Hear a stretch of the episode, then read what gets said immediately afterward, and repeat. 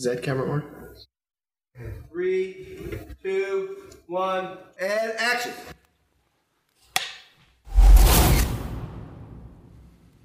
Taxes. That's where my story begins. I heard that today was a good day to talk to you about taxes. My name is Matthew, but I wasn't born Matthew. I was born as Levi. I was born in Galilee. I'm Jewish. I was born in Galilee when it was occupied by the Roman Empire. We hated the Romans. We wanted our own nation. We wanted the promised land back. But it hadn't been ours in hundreds of years. Really, the Roman Empire was just the latest on a long list of occupiers. And we thought for sure the Messiah would be coming soon to, to save us. And he did show up soon. He just didn't save us in the way we were expecting. We were an occupied people, and it was a difficult existence. Our people had trouble making a living. We, we worried about having food on the table and clothes and, and a roof over our head. It was not easy back then. But there was one way that you could be sure to make money and maybe even be rich become a tax collector. The only problem was that you'd be collecting taxes from people you had known your whole life. People that loved you and knew you, and you'd be collecting those taxes for the enemy, for the Roman Empire. So you'd be hated just like the Romans were hated. They'd call you names like sellout and thief and definitely traitor. I mean, tax collectors weren't even included in the word sinner back then. We were a special category, tax collectors were, of sinners. Worst of the worst, they were considered.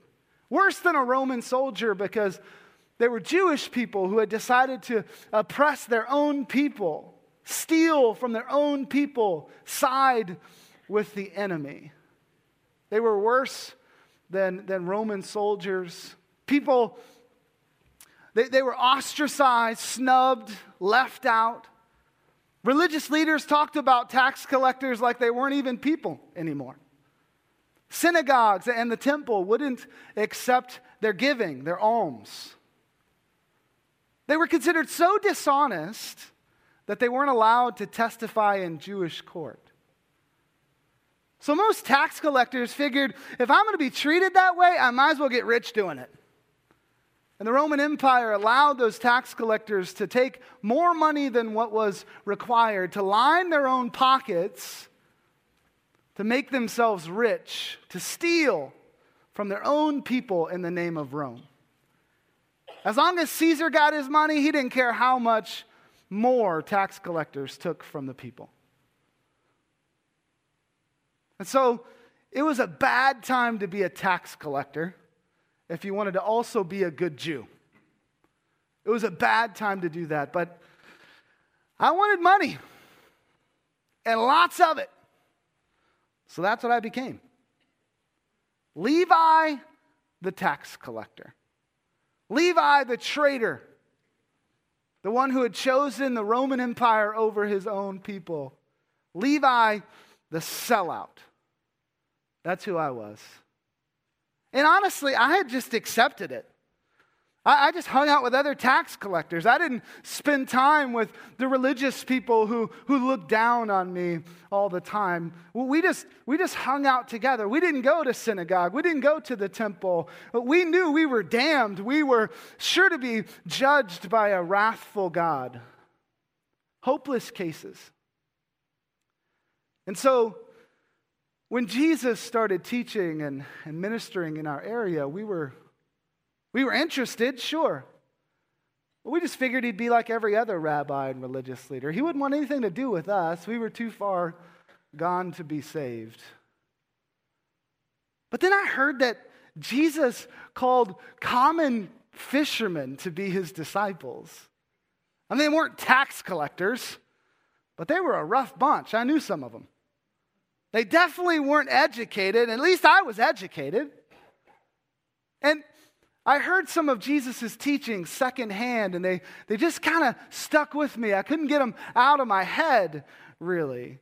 Like, like this one, my, my friend told me that Jesus had said, You've heard that it was said, You shall love your neighbor and hate your enemy. But I say to you, love your enemies and pray for those who persecute you. I was everybody's enemy. Everybody hated me. No one, no one prayed for me. They wouldn't waste a prayer on the likes of me. It was an interesting thought. And this other one from another guy that, that heard Jesus speak one time, he said that Jesus said, Do not store up for yourselves treasures on earth where moth and rust destroy and thieves break in and steal. But store up for yourselves treasures in heaven, where neither moth nor rust destroy, and thieves do not break in and steal. For where your treasure is, there your heart will be also. That one stuck with me because I had spent my whole life gathering riches. I had spent my whole life making my priority to get rich, to have what I need, and to have what I want. I didn't really know what Jesus meant by storing up treasures in heaven. I couldn't get my mind around that, but it haunted me for days on end. Was there really something else besides this earth, this life? I wasn't sure. Jesus, he seemed different than the other religious leaders and rabbis. Like they wouldn't have anything to do with us. But I heard that Jesus, one time, he, he healed a Roman centurion servant. That was too good to be true. I couldn't even believe it. Like everybody hated Roman soldiers almost as much as they hated tax collectors. So, why would Jesus help this Roman soldier? And the guy who told me the story told me that, that Jesus even praised the Roman centurion for his faith. He, had, he remembered Jesus saying something like, uh, Truly I tell you, with no one in Israel have I found such faith. I tell you, many will come from the east and the west and recline at table with Abraham, Isaac, and Jacob, but the sons of the kingdom will be thrown out into outer darkness. Jesus, he, he was different than the other rabbis and religious leaders we had run into. My, my tax collector friends even wanted to go hear Jesus in person. They wanted to see him in person, but we could never get past the crowds. Nobody would let us in. They always said we couldn't come in. Uh, the day I met Jesus, he had, he had just done this amazing miracle just right before uh, I met him. I was that day just sitting in my normal place in the market at my table collecting taxes. I had my ledgers out and I had my counting equipment out and all of that, and a, a line was formed to turn in their taxes. I was collecting taxes and stealing money from my own people that day. Then all of a sudden, like people got excited and they started to run off in this one direction, and people from my line even left and, ran off. And I asked everybody, Where, where's everybody going? But nobody would, nobody would answer me or, or even look at me. But I heard somebody say something about, about Jesus. And I stayed at my table and kept collecting those taxes. And a few minutes later, I saw two guys carrying another man, their friend, on a bed. He was paralyzed. And they were headed in the same direction. And I thought, if they're trying to get to Jesus, they're just not going to get to him. Like the crowd going that way is just too big. I told them as much, but they didn't listen. A few moments later, as my line got shorter and shorter, as I collected taxes, I, I noticed two Pharisees just storm off in the opposite direction. And they were ticked off. Anytime a Pharisee's ticked off, it's a good day for me. He was, they were ticked off, and I heard one of them say something like, Who does this Jesus think he is? And I just kept doing my work.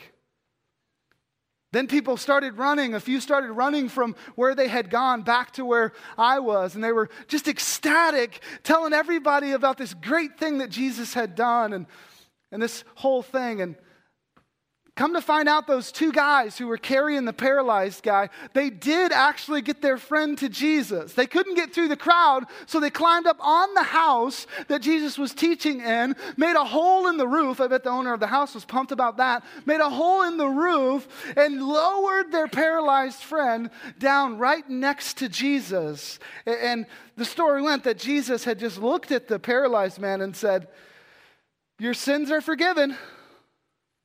I bet that's what ticked those Pharisees off. Your sins are forgiven. But I heard that Jesus put them in their place big time because he said, Why do you think evil in your hearts? For which is easier? To say your sins are forgiven or to say rise and walk? But that you may know that the Son of Man has the authority to forgive sins. And then Jesus said to the paralyzed man, Rise, pick up your bed and go home. And he did. He was totally healed. It was this amazing thing that happened. And as the story spread and, and all that was going on, as I was sitting at my tax collector table with all my stuff out, trying to steal more money from people, as the story spread, everybody just ran off towards where Jesus was to see for themselves what had happened. And I was left just sitting at my table alone. Nobody was around, nobody to collect taxes from, nobody to steal from. But I knew I wasn't welcome over there, so I didn't, I didn't go over there. Then after a while, I noticed a crowd of people moving down the street towards me. And they were moving slowly, which could only mean one thing Jesus was coming my way. And I was filled with this dread. I did not want to have an encounter with a rabbi today. I mean, what was he going to say? He probably, probably condemn me. He'd probably say something nasty like I was worse, worse than, a, than a sinner because I was a tax collector, that I was a traitor. So I wasn't looking forward to it at all.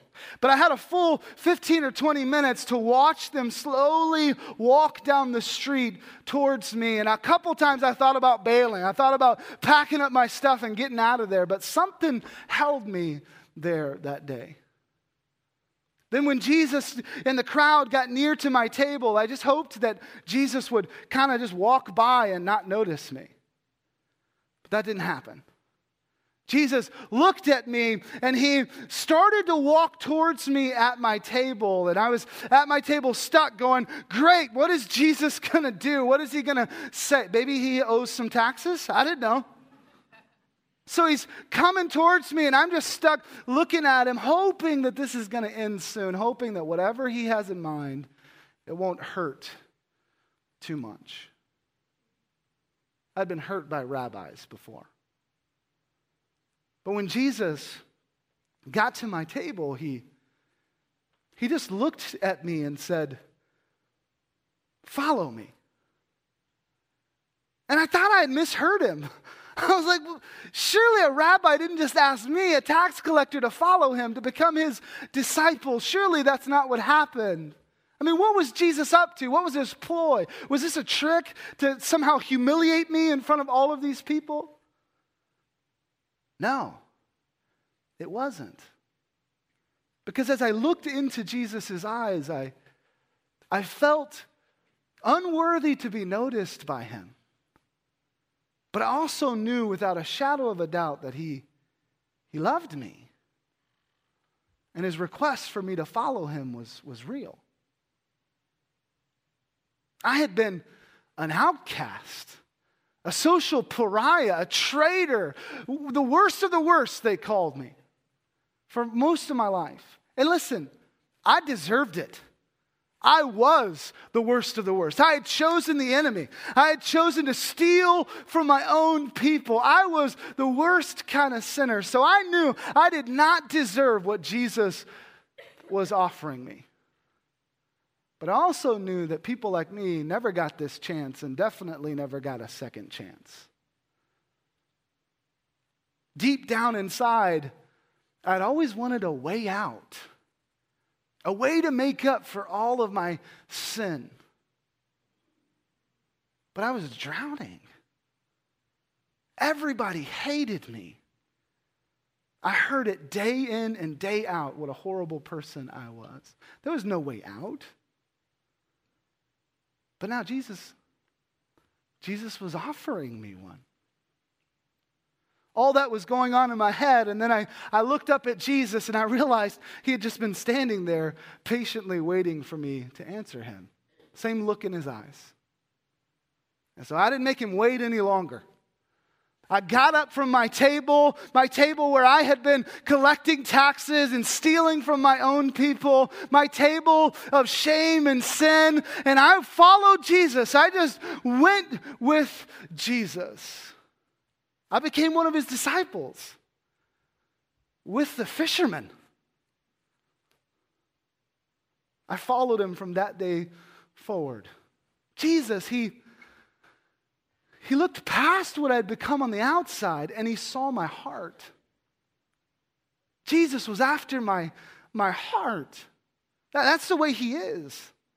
He, he's not after your religious activity, he's after your heart. Jesus wants your heart. And once he gets that, everything else will follow.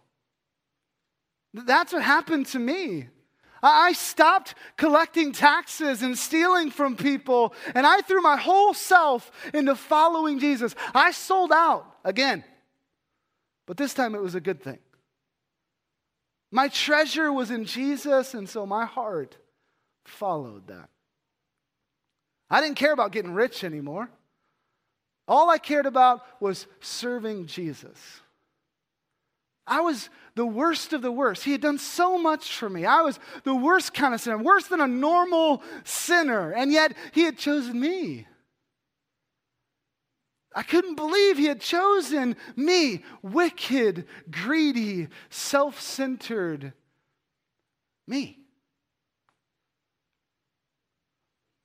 I didn't know what the correct religious response was in a situation like this. I'm not a religious person. I didn't know what to do. Maybe, maybe I was supposed to sacrifice a lamb or say a long, boring prayer. I wasn't sure. But that didn't feel like me. So I just did what came naturally. I did what I usually did when I wanted to celebrate. I, I threw a party. You guys don't throw parties? I threw a party. I had a feast at my house, and I invited all of my sinful tax collector buddies over. They, they were the only friends I had. And plus, I figured if Jesus could change me, who knew? Maybe he could change some of them too. So I invited Jesus and the disciples and my sinful tax collector buddies over for a feast. And the Pharisees didn't like that. I remember they didn't, they didn't think, the Pharisees didn't think rabbis should be hanging out with tax collectors. That, that reminds me of a joke. A rabbi a Pharisee and a tax collector walk into a bar. Wait, is this not the place to say jokes like that? I'm sorry, I still don't know how to act in places like this. I'll save it for another time. Anyways, the Pharisees, they didn't like this whole scene. They didn't think rabbis and Jesus' disciples should be hanging out with tax collectors and sinners. And so they came over to Peter and the disciples. They didn't know I was a disciple at the time. And they just said, Why do you eat and drink with tax collectors and sinners? You see what I mean? Tax collectors and sinners. We were a special category of hell bound degenerates. And we were sitting right there. But they didn't care. But what Jesus said next, it changed my life. He said, Those who are well have no need of a physician but those who are sick. I've not come to call the righteous, but sinners to repentance. It made sense. I mean, if Jesus was really from God, then he, he wouldn't hang out with just righteous people, just self righteous people who, who had it all together, were healthy, right? Or at least thought they were. He'd hang out with people who were sick. He'd hang out with people who needed him. He'd hang out with people like Levi, me and my, my friends. He'd, he'd hang out with us. Jesus had come to show us, to call us to repentance. And I was thinking in that moment, yeah, repentance. That's, that's what this is. That's what I did. I, I repented. I, I changed. Jesus came into my life of sin and I left that life of sin and I changed and I went this other direction as I followed him. I repented. It all made sense. R- repentance isn't, isn't about doing everything that's right on the outside. It's about realizing that you're broken on the inside. It's a heart change that leads to a life change. I had repented and my life had been changed. Jesus had come for me, for me and my tax collector buddies to call us to repentance, to show us that we could be different, to show us that He was there to change us, transform us, make us new. Actually, my, my buddy Paul wrote something like that about 20 years after Jesus said that. He, he wrote that if anyone is in Christ Jesus, he's a new creation. The old has passed away, and behold, the new has come. That's what happened to me. I used to be Levi, but now I was a totally different person. I was Matthew now. I, Jesus had, had changed my heart. He had gone after my heart. I was honest with him. I had repented, and he had made me new. That's who Jesus was. That's the way he worked. That's how it worked in my life. I never, I never stopped wanting to tell everybody about Jesus.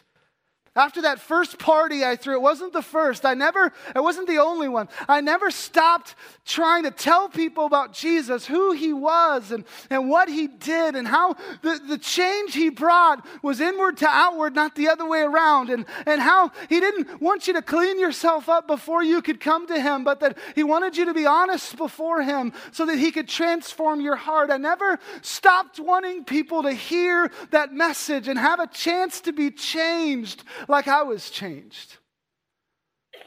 That's, that's why I wrote what I did. I wanted to compile an account of all that Jesus had done and said, his message, a gospel account. That's why I wrote what I did. But I included something in my gospel account that, that Luke, Mark, and John didn't include in theirs. I think it was just because it didn't stand out to them like it stood out to me because of my past, because of who I was, because of Levi. It was one day when Jesus was teaching, and he said something pretty hard hitting to the Pharisees. He said that we should listen to them when they taught because they had this authority that was from God, but that we shouldn't imitate what they did because they preach, but they do not practice. And that ticked the Pharisees off. They did not like that at all. In fact, that, that's why they killed him. That's why they killed Jesus. Because every time he said something like this, he took power and influence away from the most powerful men in our culture. That's why they killed him. They didn't like what he said then, and they didn't like what he said next either. But he said the Pharisees, they do all their deeds to be seen by others. And then he started in on them. Jesus started in on the Pharisees with these woes. He kept saying, Woe to you, scribes and Pharisees, you hypocrites. He just kept going over and over and over. And I don't know, I don't know if you use the word woe very often. But it means, it means, oh no. And in my culture, it was used to pronounce a judgment on someone, a, a, bad one. So Jesus was saying these woes to the Pharisees. But let me explain a couple things really quick. First of all, I want to be clear Jesus wasn't saying these things about the Pharisees to us 12 in some back room. He wasn't whispering about the Pharisees, the most powerful men in the culture. No, he was out in front saying this in front of crowds, saying this to the Pharisees. So you might have this idea of Jesus that he kind of just floats around like a fairy, just kind of sprinkling love dust here and love dust there. And he no, no rebuking, no holding accountable, no grieving over sin, no righteous wrath for your continued disobedience. You might have this idea that Jesus is just sweeping everything under the rug. Love, love, love. It doesn't matter. Grace, grace here, love, love here. You might have that idea, but I'm telling you, I was there. That's not the way he was. Jesus had equal love for the sinner and righteous wrath for the, for the hypocrite. He constantly called people out for their sin. He was raising the standard everywhere he went.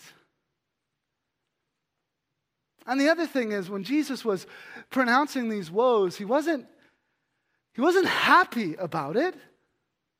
He, he wasn't rubbing it in their faces. He was grieved. That's what woe means it means to grieve. He knew what was going to happen, he knew where they were headed, he knew that they were deceived, and heaven and hell hung in the balance. He was saddened by this truth. But he loved them enough and us enough to say it out loud. He wanted the Pharisees to have a chance to repent, to change, to be changed. Like I was changed. If a tax collector could do it, surely a Pharisee could do it also. He was saddened by the truth, but he didn't hold back because he loved us. He loved them.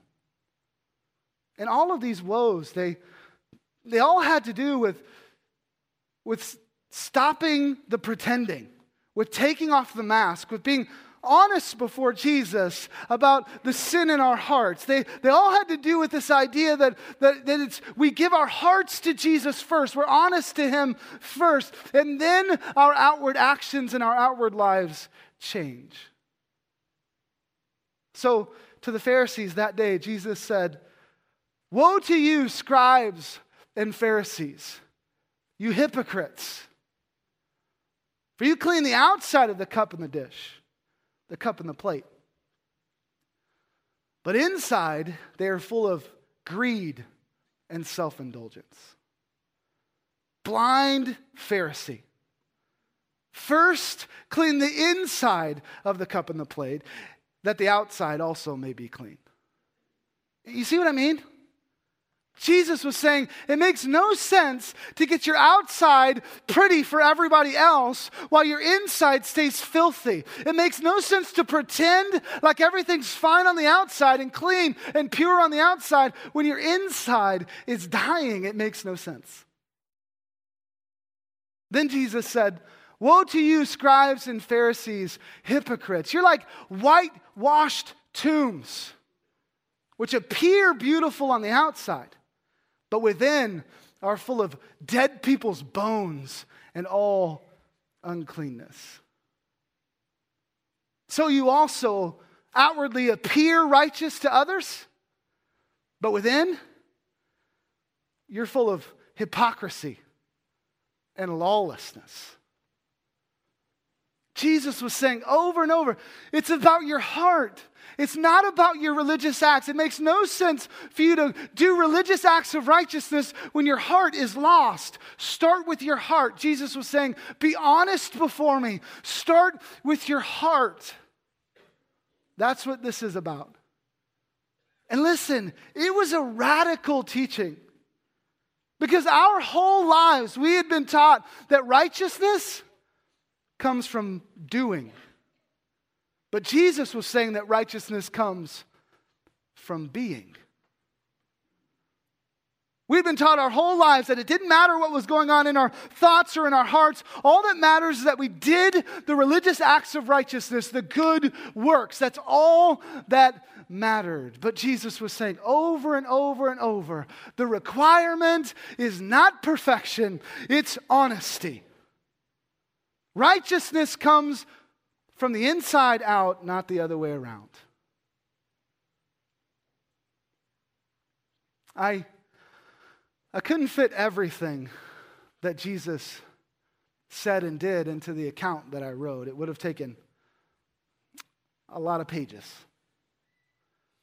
But I wanted to make sure I got what he said to the Pharisees that day into what I wrote. Because I wanted everybody who read it to hear that Jesus doesn't want you to clean yourself up before you come to him. He just wants you to be honest. That there's no requirement to clean the outside of the cup and the plate, to whitewash the tomb before Jesus will accept you. That that's backwards. That what Jesus' message was about was that the first step is to take off the mask, stop the pretending, and be honest before Jesus. And that's my story. I, I used to be Levi, the tax collector, the traitor. But now I'm Matthew, the apostle, the gospel writer. I used to sell out to, to greed and selfishness and money and all of that, but now I, I, I'm sold out to Jesus. Jesus because I was honest about my struggling, sinful heart. Jesus, He made me new. He made me new. So, my take, my perspective on Jesus is that He wants your heart. He wants your heart first. Once He has that, everything else will change. So, have you been honest with God about the sin that's going on inside your heart? Or are you just pretending like the Pharisees? Jesus can transform you from the inside out. Just ask Him. All right, everybody. Um, I would love just to pray for us this morning. Lord God, I don't know where we're at. I don't know what we're doing, and I don't know what we're hearing, God, but I pray that you just really speak into our hearts. And let us know that the fact that no matter how far gone we are, no matter how deep we are into maybe our ugliness, and the torment that we're suffering through. God, I pray that you just lift us up, that we seek you, and that we know that we can run to you for anything. Just like Matthew could change, we can change too. And I thank you every day for reminding me the days I mess up, you're there to pick me up. And I pray, whatever we're going through, God, let us remember that, that we are your children and that you're never going to give up on us. We may give up on you sometimes, but you still love us the same. You're amazing. You're powerful. You're everlasting. And I know if we try, we reach to you, we long for you, we can change from the inside out. We just have to allow it. We just have to want it. It's my prayer. It's my prayer for all of us. No matter how far we are, we can continue to seek you. God, we love you and we thank you. It's in your holy name. Amen. As I said, I don't know where all of you are at, whatever's going on in your minds. We're going to have an opportunity for you to be prayed for We're going to have prayer workers on the sign. I love to call them prayer warriors because I believe that's what we're doing. We're fighting a battle. We're fighting the evils of this world and the temptations that the devil's trying to pour on us and tell us, no,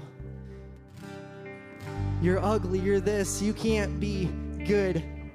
But God tells us otherwise. He says we can, we can be redeemed, and He loves us. And so I encourage you, if you feel God is calling you today and you need to be prayed with, our brothers and sisters in Christ will be there on the sides to pray with you.